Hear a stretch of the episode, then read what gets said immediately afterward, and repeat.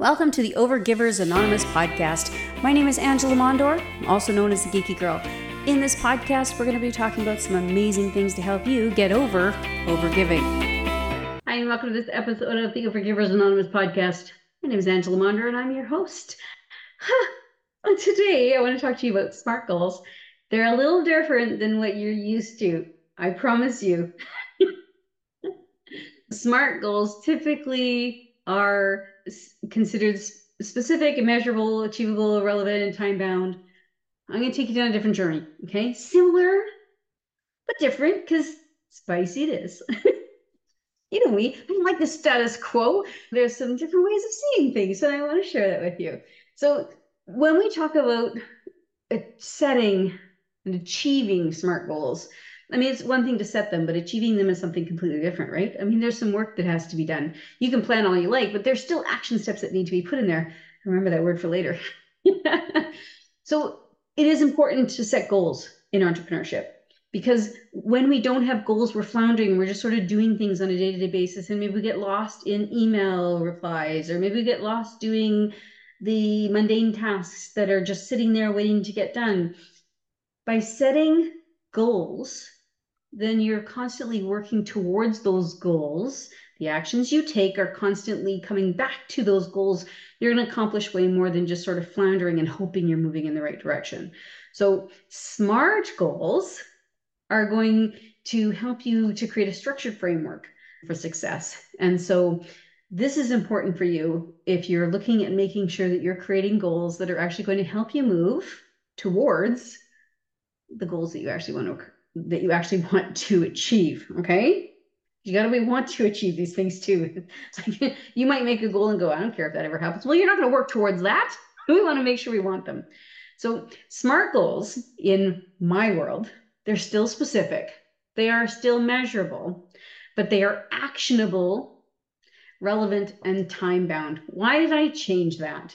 Because everything is achievable if we put the work towards it. But if you don't take action towards something, you're never going to get there. So to me, it makes way more sense to change it to specific and measurable. But we need a specific goal. What is the thing that we're trying to accomplish? I want to write blog posts this year. Fantastic. How many? Measurable. Okay. I want to write 52 blog posts this year. That's a big goal, right?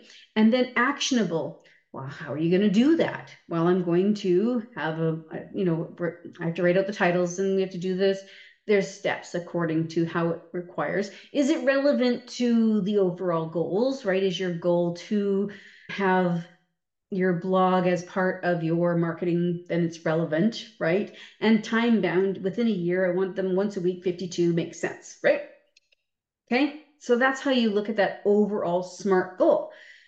Having a SMART goal is better than vague or general objectives because you can actually say you did accomplish it or you didn't accomplish it or here's what stopped you along the process okay?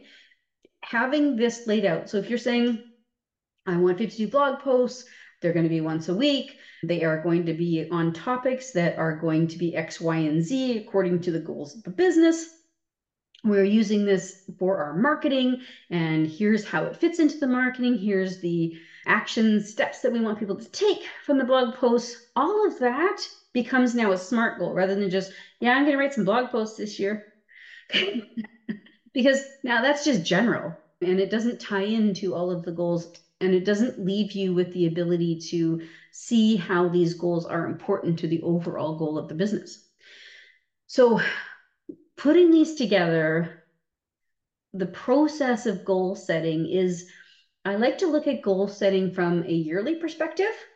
Right, making sure that your the vision and mission of your long-term objectives are all included. You know where you're going for that year, but then breaking it down, breaking because 52 blog posts is really overwhelming for some people. It's like, holy, that's a lot of blog posts. But if you break it down and say, okay, but in the next three months, in this quarter, I'm using average numbers, not like these are actual numbers, but average numbers of I'm going to do 12 blog posts in this three month period of time. Oh, that feels a little easier than the 52, right? And then breaking it down yet again. So now you create your monthly goals like, I'm going to do four. Come on, that's easier, right? So when you're looking at creating these goals, you want that overreaching goal for sure, but you want to be able to break that down into smaller pieces. And by able to do that into quarters and months is the best way I have found to break these goals down. Now, in your monthly goals, you can break these down into weekly non-negotiable things. So when you're thinking about that blog post, for example, if you're going to write one blog post a week, what are the things you have to do? You have to have a title. You have to have the outline. You have to write the blog. You need it edited. You need pictures. And now there's things you can tie that become non-negotiable tasks to the actual blog post, which ties it back to the monthly goals, the quarterlies, the yearlies. You see where I'm going with this? Making sure that you are able to measure your progress is really important. And by doing this yearly, quarterly, and monthly, then you're not sort of worried about these massive goals anymore. Now you're starting to be able to focus on smaller things, which makes things way less overwhelming. Because 52 blog posts is overwhelming. but one is doable, and four is pretty good, right? So you want to make sure that you're looking at these things and you're able to say, did I achieve them or did I not achieve them? And what happened? And by being able to change it into an actionable portion rather than achievable, because like I said, everything's achievable if you put the work to it. But I'm going to take these actions. Then you can say, did I take the actions or did I not take the actions? And then from there, you'll be able to see whether or not you were able to accomplish your goal, whether the actions made sense. Maybe you need to change the actions. Maybe you put a goal out there and you said, These are the actions I'm going to take, and you took all those actions and still didn't get where you wanted to go. You can change the actions, not the goal. Okay. So I appreciate that there's a lot of confusion and a lot of stress around these goals. But at the end of the day, if you do this and where you create yearly goals and then break them down into quarters, break them down into months, create your non negotiables, it's going to be way easier for you to handle your everydays because you know you're always working towards those larger goals, even if you're just working on something small. Now, if you would like help doing that, the Rockstar Success Circle is a great place to start because this is what we do. We meet every year, quarter, month. We put together these plans for you. There's even a Rockstar Business Planner, quarterly planner where you can plan out all these things together and make sure that you are taking the right action steps in order to accomplish your goal.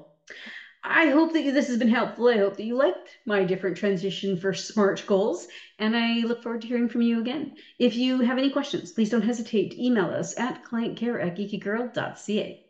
Thank you so much for listening to the Overgivers Anonymous podcast. Your support means the world to me. You can find show notes for this episode and other goodies at overgiversanonymous.ca. And if you enjoyed this episode or you enjoyed the podcast in general, why not join us in the Overgivers Anonymous Facebook group, where you can connect with overgivers from all over the world. Head on over to geekygirl.ca slash group.